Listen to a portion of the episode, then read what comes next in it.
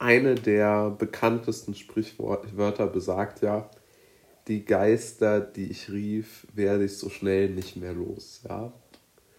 Und es gibt ja wirklich sehr viele Situationen, in denen dieses Statement oder dieser Satz schon einmal äh, verwendet worden ist. Ja, also da fallen einem ja wirklich sehr, sehr viele historische Momente ein, aber auch äh, ja, persönliche Sachen. Also äh, auf, kurz gesagt, es ist einigermaßen lustig zu sehen, wie oft dieser Satz schon eingetroffen ist.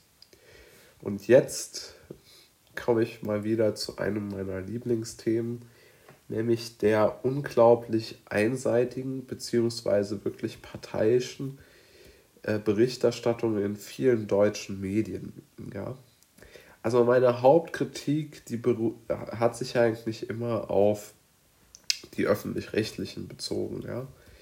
Die standen im Grunde genommen immer im, im, im Fokus von, von einer Kritik irgendwo. Ja?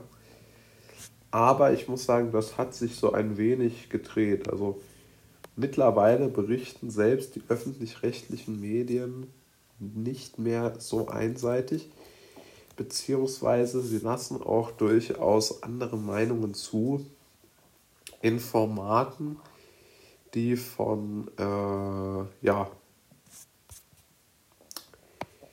die von Personen äh, gemacht werden, die sehr, sehr oft für ARD und ZDF arbeiten. Also es gibt zum Beispiel den durchaus guten und äh, sehr hörenswerten Podcast von äh, Brecht, also Richard David Brecht und Markus Lanz, die dort so immer eine Wochen, einen Wochenrückblick halten über die Themen, die sie so bewegt haben. Und in diesem Wochenrückblick haben sie sich mit der, äh, mit der Frage des äh, Impfdrucks in Deutschland bzw. der indirekten Impfpflicht, der Kinderimpfung und auch der Aussage gewidmet, ob es wirklich niemals Nebenfolgen, die etwas länger nach einer Impfung äh, zu, zu, äh, zutage kommen, geben kann. Ja. Und diese drei Fragen beantworteten Brecht oder beziehungsweise beantwortete Brecht, der in dieser Podcast-Folge als der Antwortende und äh, Lanz eher als der Fragende auftritt beantwortete Brecht nicht so, wie es äh, Jens Spahn und die Bundeskanzlerin Merkel gerne oder Regierungssprecher Seibert, Seibert gerne hören würden oder wollten. Denn er äh, sagte beispielsweise, dass es Kimmichs eigene Entscheidung sei, ob er sich impfen lässt. Er sagte, dass es völlig unsinnig ist, Kinder zu impfen, weil sie kein Risiko durch die Infektion haben und gleichzeitig äh, sagt er dann noch, dass eigentlich er sehr überrascht ist, dass von den ja, äh, Experten ausgeschlossen wird, dass eine Impfung auch nach sechs oder zwölf Monaten eine gefährliche Nebenwirkung im Körper entfalten kann. Ja. Und er, also er begründet seine Meinungen aus meiner Sicht auf einer absolut haltbaren Position, also die mit Fakten untermauert ist. Also wir erinnern uns nochmal daran, was alles zu einer indirekten Impfpflicht erzählt worden ist. Das sei eine Verschwörungstheorie. Ja? Das wurde von Kretschmann, zum Beispiel CDU-Ministerpräsident, gesagt. Das sei eine böswillige Unterstellung, wenn jemand gegen seinen Willen geimpft wird. Da wäre ich mal gespannt. Verstehe ich auch wirklich nicht, warum ihn niemand darauf anspricht. Dass Kinder nicht schwer erkranken, wissen wir jetzt auch schon ewig. Und die Frage der Nebenwirkungen kann Brecht genauso wenig beantworten wie die sogenannten Experten.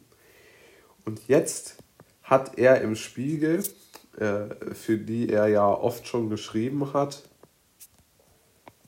ähm, eine, ja, äh, hat er dort eine sozusagen, ja, eine eine unglaubliche Kritik über sich ergehen lassen bin, äh, müssen, die wirklich mit einer Überschrift versehen worden ist, die ich für unglaublich eigentlich hielt, wenn man sich überlegt, dass, äh, ja, wie soll man sagen, dass der Spiegel ja eigentlich sehr, sehr viel immer von Brecht gehalten hat, weil er die Corona-Maßnahmen, die der Spiegel so liebt, ähm, äh, unterstützt hat. Ja, aber ich lese jetzt gerade mal äh, die ersten Zeilen vor, beziehungsweise äh, der, den erschreckendsten äh, Part. Impfthesen von Richard David Brecht. Die Überschrift lautet: Wer ist Dr. Wirkopf und wenn ja, wie viele wirklich? Eine Abrechnung von Marco Evers. Kenne ich nicht, ist vermutlich auch nicht so wichtig. Der Talkshow-Dauergast und Bestseller-Autor Brecht ist intellektuell abgestürzt und schwadroniert nun beim Corona-Thema auf, in Anführungszeichen, Querdenker-Niveau. Wie viel, äh, viele Menschen halten ihn für klug. Das ist eine Gefahr. Ja, und also dort äh, ist es natürlich mal wieder klar zu sehen, dass die, äh, ja, also da passt wirklich der Satz der Geister, die ich rief, gut. Denn diese Corona-Maßnahmen haben in gewissen Teilen der medialen Öffentlichkeit und der Spiegel ist da sicherlich das prominenteste und gleichzeitig auch zumindest in weiten Teilen sozusagen moralisch gefestigste, also so mit so einer moralischen Überheblichkeit gefestigte ähm, Bollwerk, dass die sogenannten oder in Anführungszeichen äh, richtigen Maßnahmen äh, dort der Bundesregierung versucht, aus, der, aus dem Bereich der, des Journalismus zu legitimieren. Und äh, Brecht hat ihnen da eigentlich immer zugearbeitet intellektuell. Und jetzt plötzlich ändert er seine Meinung. Also man muss sich das ja mal vorstellen. Also er hat ja ein Buch darüber geschrieben, dass, es, dass der Staat richtig handelt, indem er den Bürgern ihre Freiheiten nimmt. nimmt. Und jetzt möchte er den Bürgern ihre Freiheiten zumindest nicht so weit wegnehmen, dass die Bundesregierung über ihren Körper entscheidet. Und äh, ja, jetzt ist das plötzlich auch wieder nicht, äh, äh oder es ist ja kaum überraschend, dass das dem Spiegel nicht genehm ist. Aber ich würde mich dann fragen, ob man mit solchen Leuten überhaupt zusammenarbeiten will, die eine solche äh, Intoleranz an den Tag legen. Und ja, das, äh, deshalb finde ich, passt das Motto, die Geister, die ich rief, so gut.